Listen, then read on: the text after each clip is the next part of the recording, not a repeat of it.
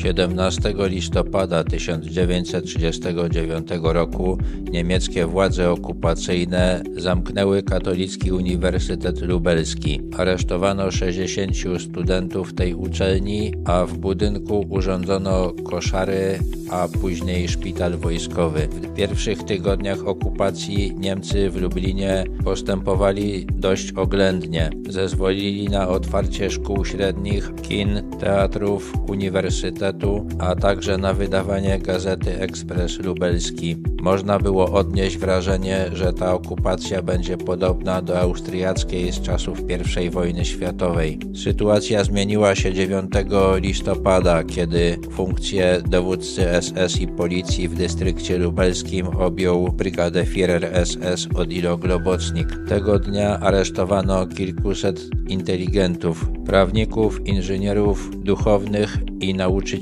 Wśród nich rektora Katolickiego Uniwersytetu Lubelskiego księdza Antoniego Szymańskiego i profesora uczelni księdza Zdzisława Golińskiego. 11 listopada aresztowano jeszcze 14 profesorów KUL. Początkowo wszyscy byli przetrzymywani na Zamku Lubelskim. Później językoznawca profesor Władysław Kuraszkiewicz i dyrektor konwiktu księży studiujących na KUL ksiądz Stanisław Wojsa zostali osadzeni w obozie koncentracyjnym w Sachsenhausen. 23 grudnia 1939 roku na terenie żydowskiego cmentarza przy ulicy Siennej Niemcy rozstrzelali 12 mieszkańców Lublina. Wśród nich profesora Czesława Martyniaka, kierownika Katedry Filozofii Prawa na UKUL i księdza Michała Niechaja, profesora teologii dogmatycznej. Pozostali wykładowcy Katolickiego Uniwersytetu Lubelskiego do czerwca 1940 roku zostali zwolnieni do domów.